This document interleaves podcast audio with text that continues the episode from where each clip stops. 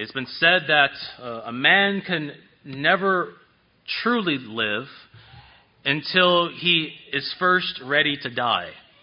That a man cannot truly live until he is first ready to die.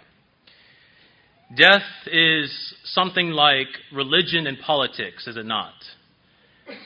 We don't talk about death at the Thanksgiving table. Uh, we don't talk about death at the kitchen table. We don't talk about death when we are with our family and friends or just hanging out, shooting the breeze. Death is one of those topics that we tend to shy away from. But death is, like taxes, unavoidable. Death is unavoidable to all of us. The second we begin to breathe is the very second we begin to die. Right now, our life is uh, ticking, as you were, to that final day when we will be no more, that we will cross over to the Jordan and we will see and be with our Maker. Now, I understand that death is a topic that many don't want to talk about, especially uh, death is not the, I guess, most popular topic to speak of on a Sunday morning. People who wake up, get dressed, uh, have had a horrible week in their life.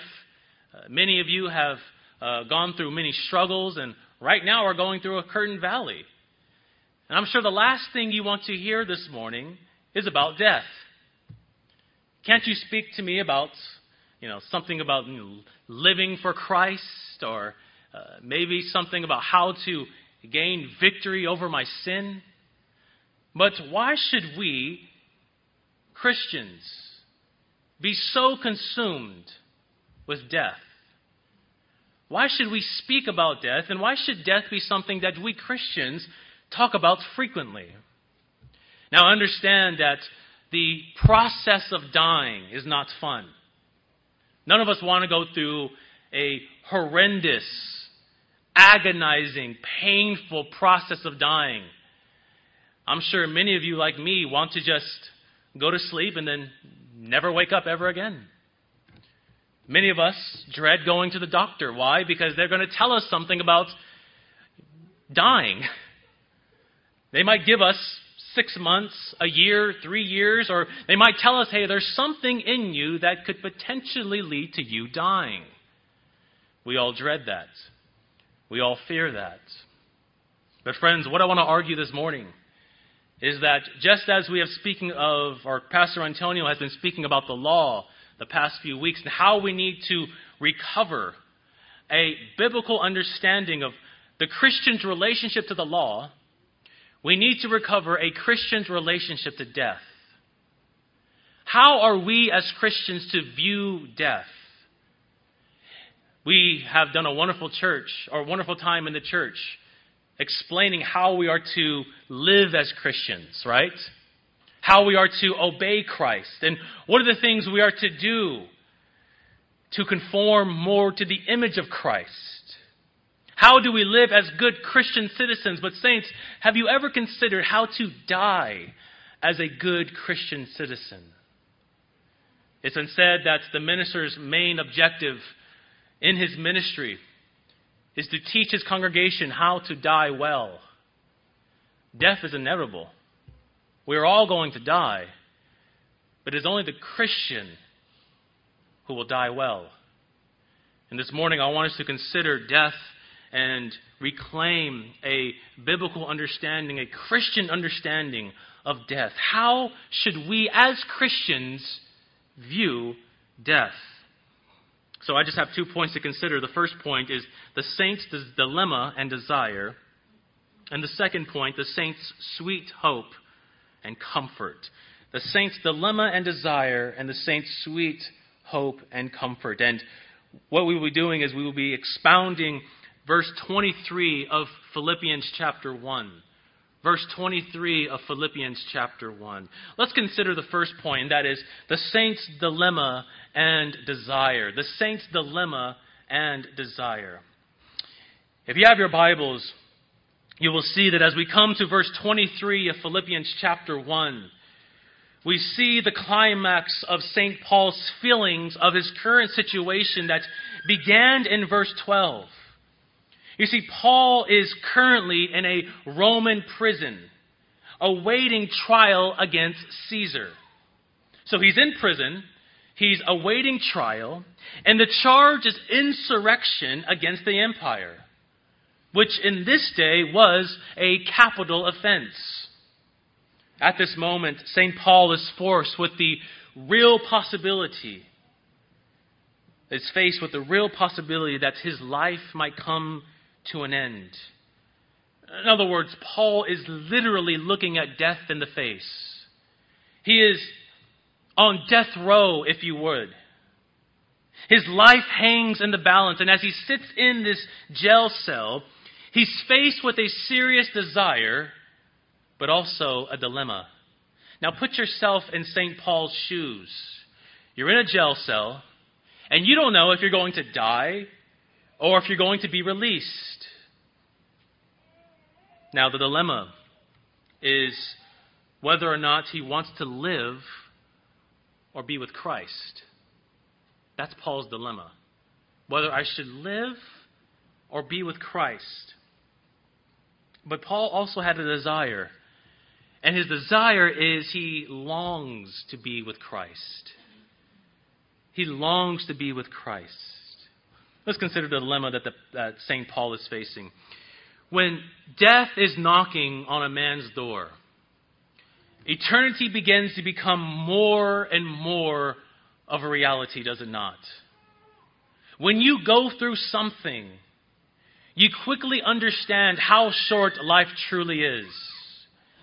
If you've ever gotten news that you have an, uh, a year or two years to live, Eternity suddenly becomes and enters into your mind of what's going to happen.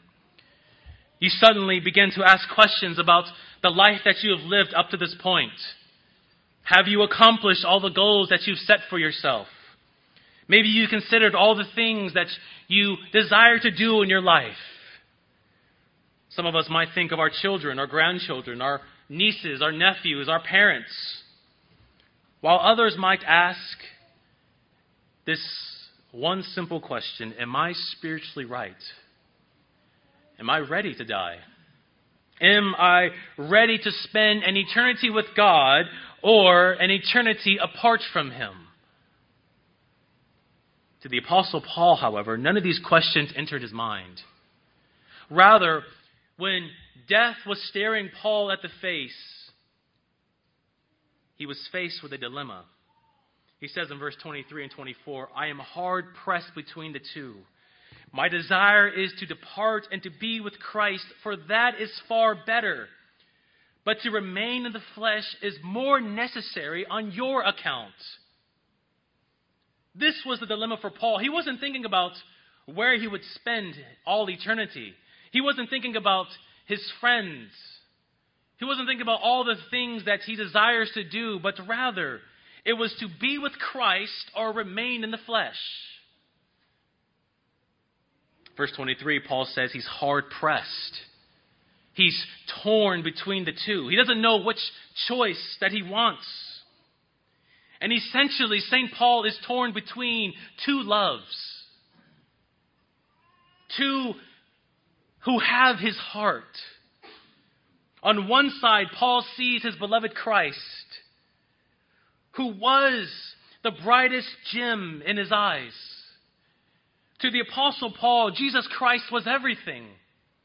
He loved Christ with all of his mind, with all of his soul, with all of his strength, with all of his heart. If there was anyone in history that was more sold out for Christ, it was the Apostle Paul. Christ was Paul's Savior. He was his Lord. He was his Master. He was the pearl in the field in which he sold everything for. When Paul considered what he had gained in Christ, he counted all things as rubbish. When Paul summed up his ministry, it was simply this to preach Christ and Him crucified. Paul truly lived his life from the vantage point of the cross and of the resurrection. But Paul was not simply sold out to the gospel of Christ, and we aren't to think that. But Paul was completely sold out and in love with the person of Christ. He loved everything about Jesus Christ. He was a Christian in every sense of the word, a Christian with a capital C. But then there was the Philippian Christians. These, for the Apostle Paul, were his spiritual children. He was the one who founded their church. He was their co laborer in the faith. He was the one whom they prayed for on a daily basis. Paul thought of these people. He wrote letters to these people of how they were doing. He thanked them. The Apostle Paul couldn't picture leaving his children. In fact, he says, for their sake, it's better that he stays. For the advancement of the gospel. And what we see here in the life of Paul is a serious dilemma of heaven on one side and earth on the other. What do I want? What am I desperately desiring? A dilemma between Christ or Christ's people. He was torn between service or reward. He desired to be with Christ in glory, yet he was willing to stay out of heaven a while so that he might be the means to bring others there. But, friends, as sweet as Paul giving himself to the advancement of the gospel is, this man truly longed to be with Jesus Christ. If there was anyone that desired so desperately to leave this earth and to be with his Savior, it was Jesus, it was the Apostle Paul. That is why he says in verse 23, My desire is to depart and to be with Christ, for that is far better. Being with Christ is far better. Now, notice, he doesn't say he desires to die. Paul doesn't say, I desire to die, but rather he desires to depart. The Puritan Thomas Watson says, To depart may be a metaphor taken from mariners who loosen anchor so that they may sail from one port to another.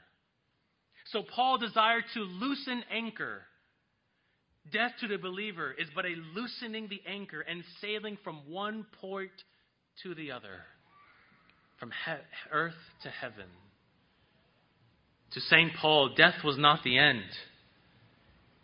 Death could never be the end, but rather, death was the means to take us from our earthly tabernacle to our heavenly home.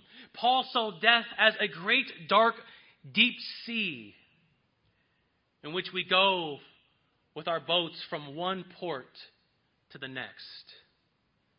Death was merely the advancement of one's estate. Paul saw this world as an inn where travelers take up their logging for the night, lodging for the night, and in the morning we journey to that celestial city. Paul longed to be out of his inn. He longed to be no longer invited to stay in his end. But, saints, notice heaven wasn't Paul's desire. Paul doesn't say, I desire and depart to be in heaven. But rather, he says, I desire to depart and to be with Christ. Not heaven, but Christ.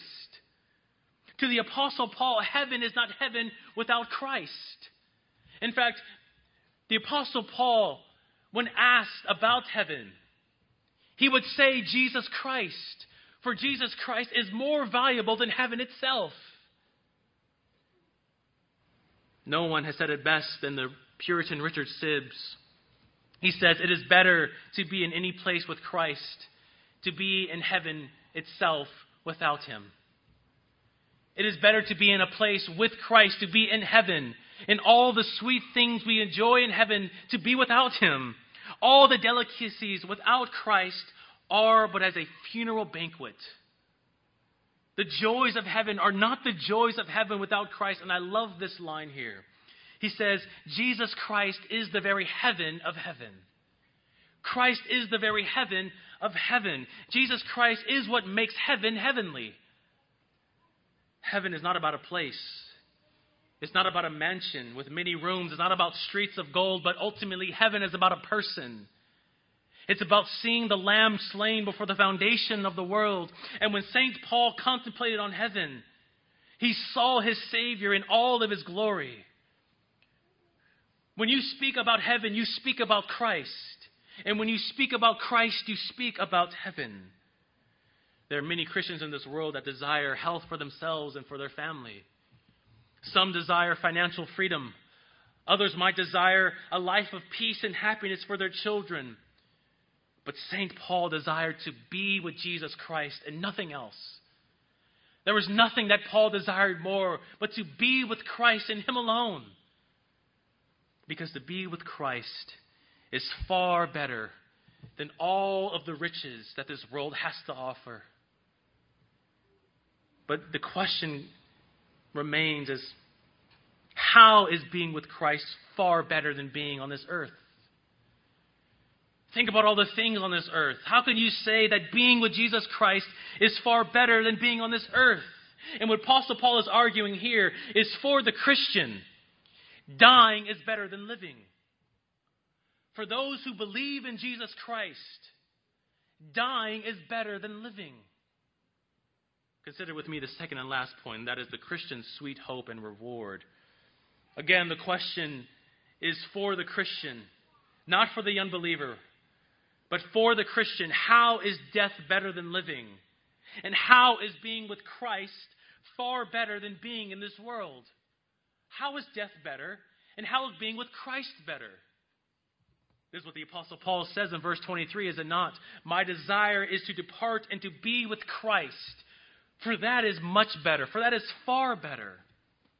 So let's consider how death is better than living for the Christian. That's a weird thing to say, is it not? Death is better for us than living itself? The Puritan Thomas Watson says, Death puts an end to all of our evils. Death puts an end to all of our evils. And to the Christian, is that not the utmost of truth? Is that not the sweetest thing you can hear? That death puts an end to all of our evils. In death, every evil that plagues the Christian life is permanently put to death. Every single evil. But what are these evils that death puts an end to? Let me just give you five. Number one, death will put an end to a believer's sins. How is death better than living? Because number one, death will put an end to a believer's sins. Again, Thomas Watson says, Sin is the womb of our sorrows and the grave of our comforts. When Adam sinned in the garden, he plunged us down those same miseries with him. Sin is woven into the very fabric of who we are. It's almost as if to be human is to be a sinner because none of us are born upright and none of us are born righteous. And even though God has saved us, even though that we have been given a righteousness that's not our own, even though the blood of Jesus Christ washes away our sins perfectly and completely, we still live in this sin sick world, do we not? We still wear the outer garments of sin. Sin no longer defines who we are. You are no longer a sinner in Adam, but you are a saint in Christ. But yet we still do sin. For some of us, it's almost as if sin is our closest companion. That sin is our best friend. He just lives with us. Every single step that I take, every single thing that I do, sin is there. I can't shake him. I can't break it. It's that one enemy that can never stop attacking us. Sin is the sinner's bondage, as Acts 8.23 describes. It's the saint's burden. Sin mingles itself with our holy things. And as we grow more into the conformity of Jesus Christ, there are those stubborn thorns that don't want to be cut off. Sin can make a saint of God feel like an enemy of God, can it not? Think about the times after you have sinned. What's the first thing you might think of? Am I even saved? Why am I even doing this? Why do I continue to do this day after day, year after year? Why has nothing changed? We all cry out like Paul, for I do not do the good that I want to do, but I practice the evil that I do not want to do. How many of you have sat cold in the dark hands on your knees, pulling your hair out, screaming, Oh, wretched man that I am, who shall deliver me from this body of death? Why do I continue to go through this? When will it stop?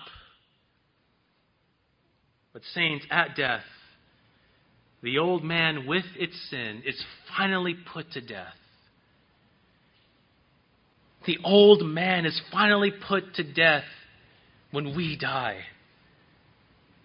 Death will free us from anything in us that is associated with sin.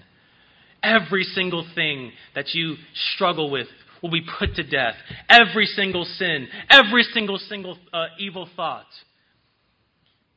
The day when we are done breathing will be the day that we will be done sinning.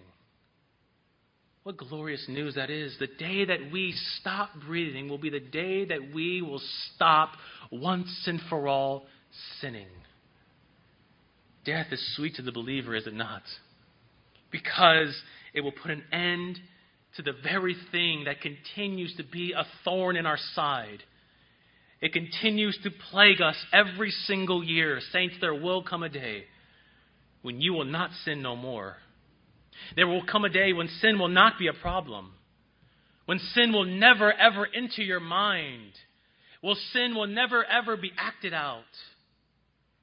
Death will put an end to all of that. Secondly, death will put an end to a believer's temptations. Death will put an end to a believer's temptations. If sin is the great enemy in the believer's life, then temptation is sin's closest ally. Satan is always casting his hook of a temptation to see whether we will bite or not. He tempted Christ with a vision of all the kingdoms of the world. He tempted Adam and Eve with a simple fruit. He tempted David with beauty. He tempted Joseph with lust. And friends, doesn't it seem that every time we lock the door of our heart, a temptation ever so cuttingly finds its way in? Every time we say no to that, to that temptation, that same temptation masks itself in such a way that it meets us once again. It can come in a myriad of ways. It can come violently and ferociously, like Satan did in the wilderness with Christ. It can meet you head on.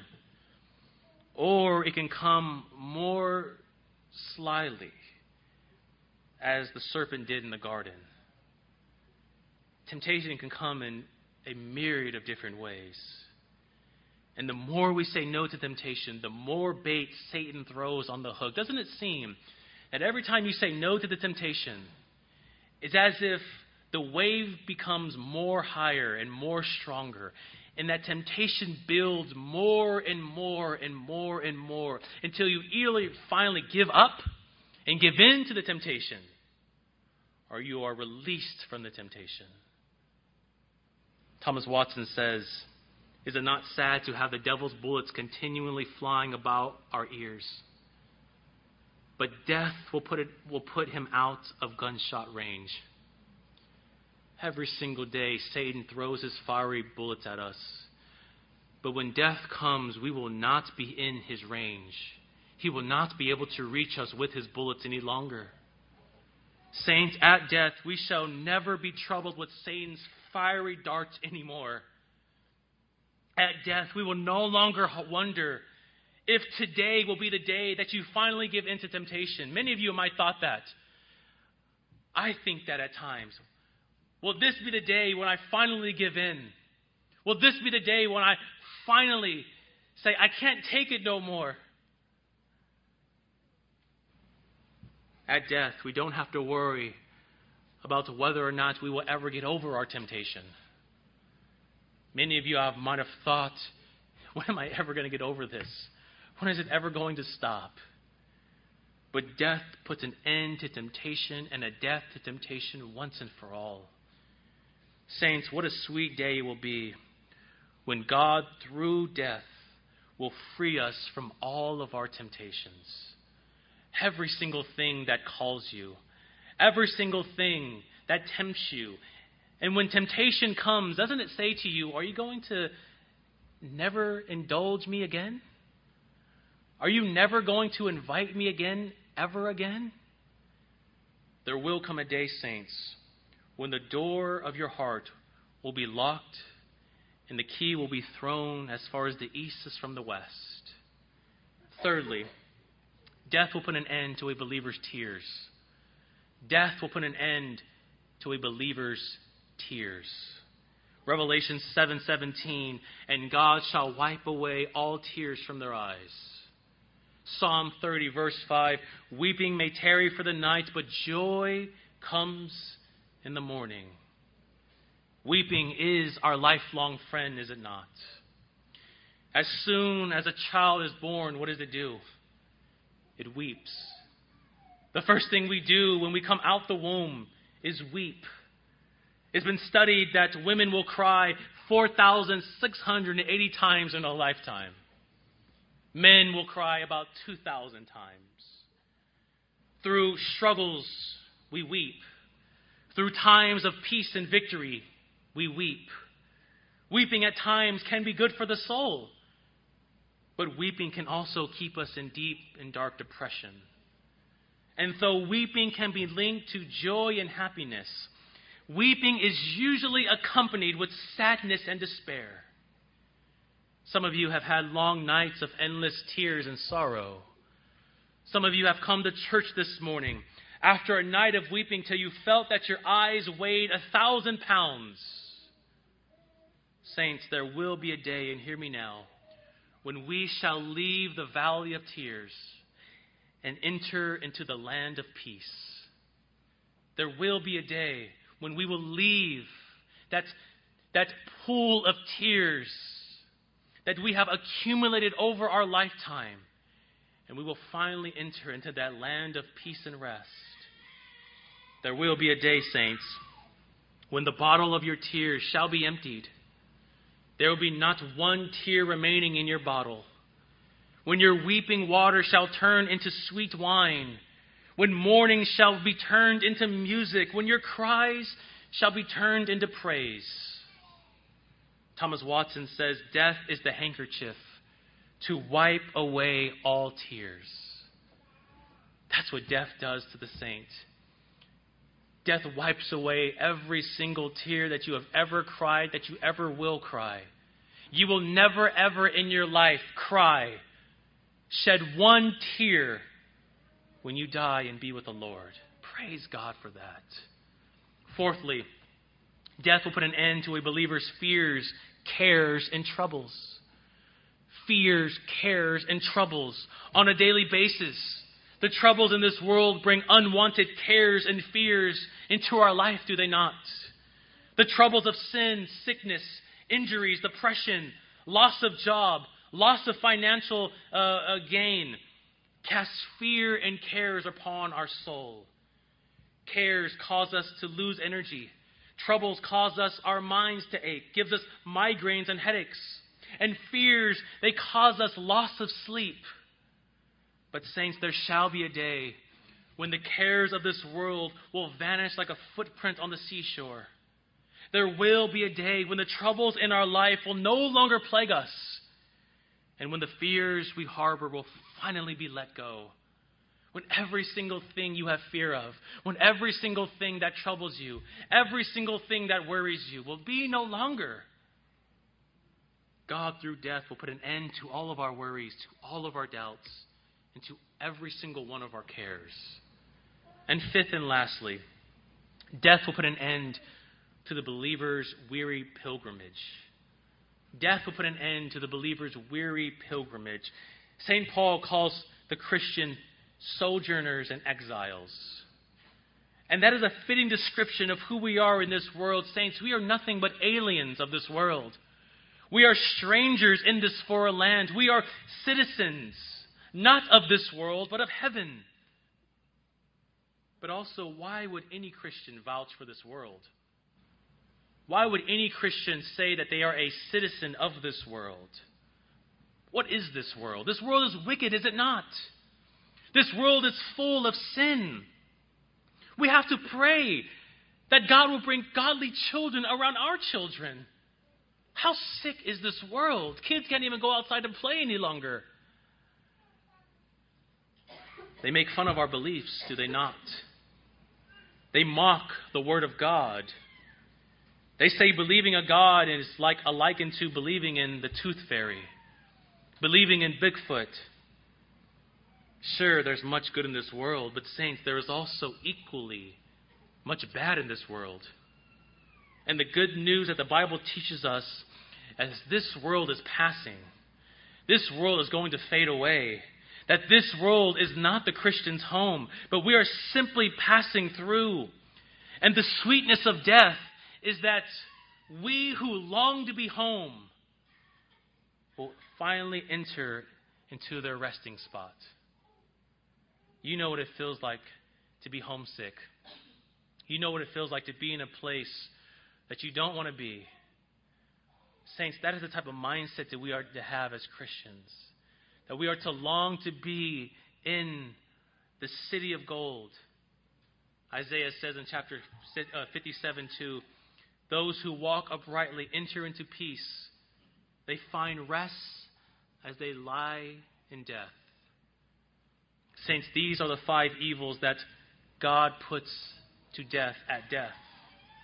These are the benefits that death brings to the Christian. This is why, for the Christian, dying is better than living. No more troubles, no more cares, no more fears, no more sin, no more temptation. No more wanting things that we don't need. Now, let's quickly consider the second subpoint. How is being with Christ far better than being in this world? We've seen how death is better than living. Now, how is being with Christ far better than being in this world? It's a simple answer, is it not? How is being with Christ better than being in this world? Because you're with Jesus Christ. That is why being with Christ is far better than being in this world, because you're with Christ and nothing else. Again, Thomas Watson says, though death is a bitter cup, there is sweet sugar at the bottom. Though death is a bitter cup, there is sweet sugar at the bottom. It translates the soul of a believer to Christ. Though the flesh calls death the last enemy, yet faith calls it its best friend. It brings a man to Christ, which is far better. Death to the Christian is our best friend because it brings us to Christ. And there's three things that being with Christ implies. First, it implies sight. 1 John 3 2 says, We shall see him as he is. The hope for the Christian is that one day you will see Jesus Christ. That is the great promise of every Christian, is that one day you will see with the eyes that you are looking at me now, you will behold Jesus Christ. By faith, through a darkened mirror, we currently see him. We see him now with weary eyes. Through broken glass, we view our Lord through faith. Through clouds and fog, we behold God. But, friends, at death, the one whom we behold now by faith, we will behold by sight. Friends, if I can be honest with you for a moment, the one thing that I long most is not to see my nieces and nephews married, not to see whom my son will marry, not to see how my son is going to turn up or how my nieces and nephews are going to turn up and how they are going to be. But, friends, I long so desperately to see Jesus. The theologian's life is the best life, is it not? The Christian life is the best life. We study Jesus for a lifetime and then what? We go see him. The Christian life is the best life. We study the infinite. We study the eternal. We study the Lamb slain. We study our bleeding Savior. And then what? We go and see the one whom we studied. Friends, I cannot wait for the day when I will be given sight to see the one who has saved me from my sins. When I will be able to give, give the opportunity to tell him thank you, to worship him, to sing to him but, friends, when we see Christ, who will we see? We won't see a crucified Christ. We won't see a man whom men hid their faces from. We will not see a man who people despised and looked at with shame. But, friends, we will see a glorified Christ. We will see the same Christ that Peter, James, and John saw at the Mount of Transfiguration. We will see beauty with a capital B. We will see beauty unveiled. We will see something that, that is far more glorious than the tallest of buildings, than the most beautiful of animals, than the most delicious of meals. We will see Jesus Christ in all of his glory. Secondly, to be with Christ implies enjoyment. In heaven, not only we will see him, but we will enjoy him. Not only will we see our Christ, but we will enjoy our Christ. Matthew 25:11 says, "Enter into the joy of your master." To be with Christ is to be at the spring head of all happiness. It is to enjoy the mutual love relationship between the Father, Son, and Holy Spirit. If you think that being at Disneyland is fun, if you think being at Magic Mountain is enjoyable, if you think eating your favorite meal or wearing your best clothes is enjoyable, friends, think of when you see Christ and when you will be in heaven. There is nothing in this world that rivals the enjoyment that you will have in heaven. There was one time asked to R.C. Sproul Jr.'s son, or R.C. Sproul, his son, Will you be bored in heaven? And he says, When I get to heaven, I can imagine seeing my daughter. I can imagine seeing my wife. And I can imagine seeing them leading me to my Savior. And then I say to myself, I will never, ever be bored for one second. And think about your own life. Think about the various saints that you know that have died. I think of my father welcoming me. I think of my Auntie Virgie welcoming me, leading me to Christ. And I'll say to myself, I get to enjoy this forever? This is what I get to see forever? There will never be a time when clouds of haze and fog cover my eyesight that I may not see Jesus Christ and Him crucified and glorified? But I will see the Lamb for all eternity for who He is. Friends, there are many of you currently who enjoy sweet fellowship with Christ. There are many of you, when you speak about Christ, you shed tears when you consider what he has done for you, who he is in his person and work. Friends, imagine the joy that you will have when you will see him face to face. If you find enjoyment now for your Christ, imagine the enjoyment that you will find when you finally meet him face to face in heaven. Which leads to our last implication. To be with Christ implies duration. To be with Christ implies duration. Saints, one of the sweetest verses in all scripture is found in 1 Thessalonians 4:17. Then we who are alive and remain will be caught up together with them in the clouds to meet the Lord in the air. And so we shall always be with the Lord. There will never come a time when we will never be with Jesus Christ. This world and all that it contains will pass away. Every single thing, every single earthly comfort, though they may be sweet, are swift. Buildings will fall. Mountains will give way. Volcanoes will erupt. Clothes will get old. Friends will leave. Your family one day will be no more. But Christ will be with his people for all eternity. Christ can say to us what no one can say to us I shall never leave you, and I shall never forsake you. For all eternity, the Lamb will be with his sheep. For all eternity, the groom will be with his bride. For all eternity, God will be with his people. I, from personal experience and being with her for so long now, I wish that my marriage with my wife would last for all eternity. But there's some things in this life that I'm just going to have to let go.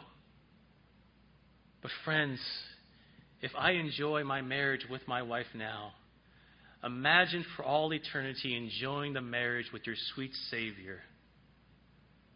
In closing, friends, what have we learned today?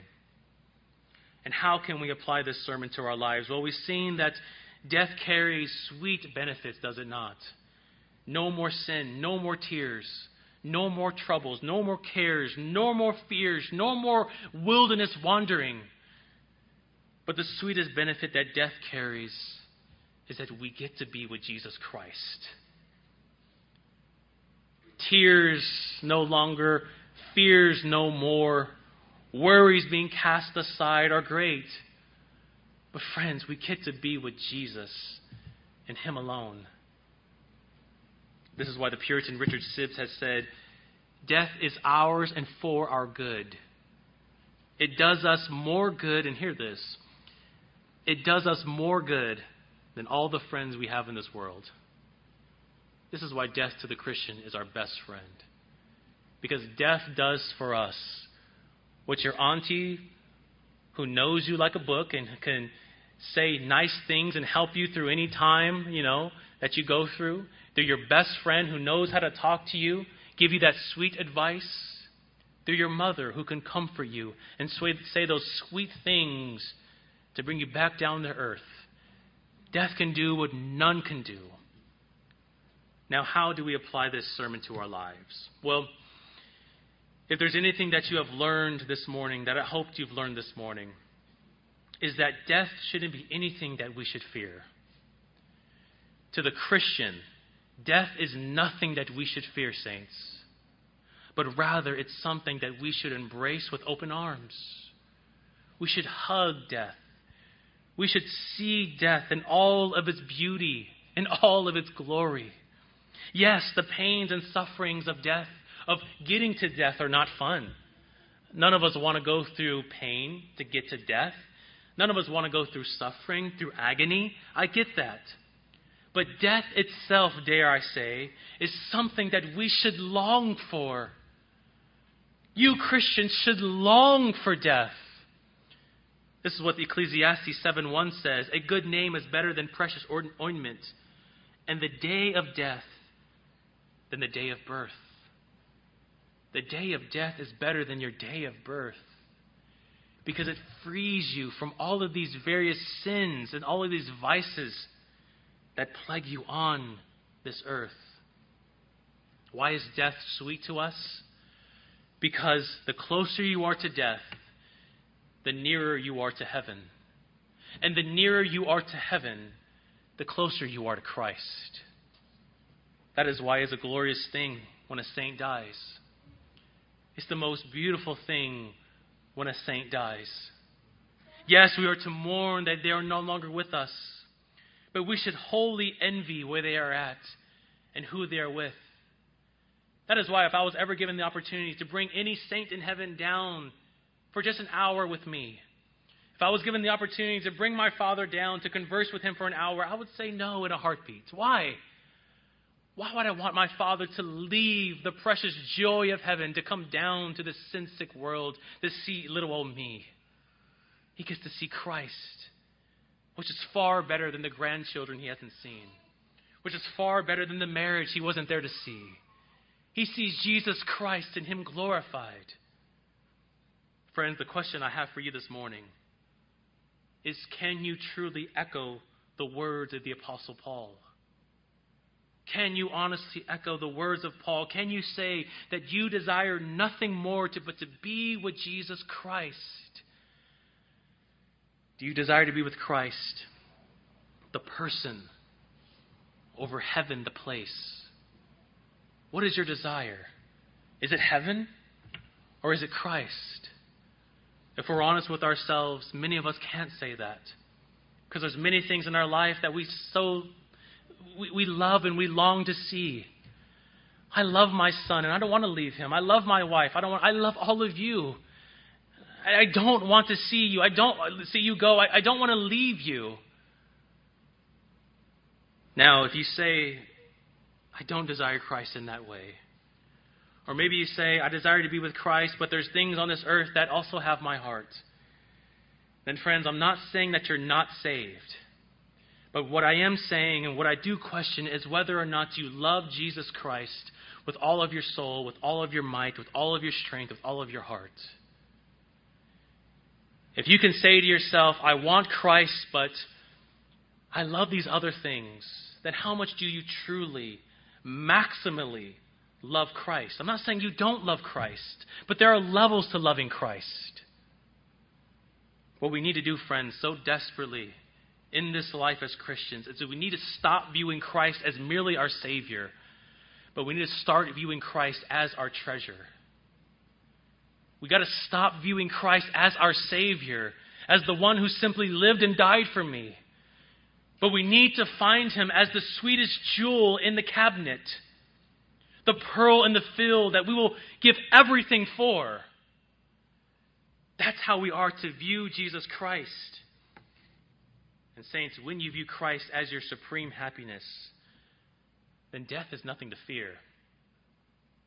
We say to death, Oh, where is your sting?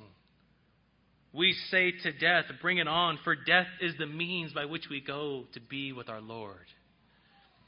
Saints, the Christian's last day, the Christian's final day, is indeed his best day.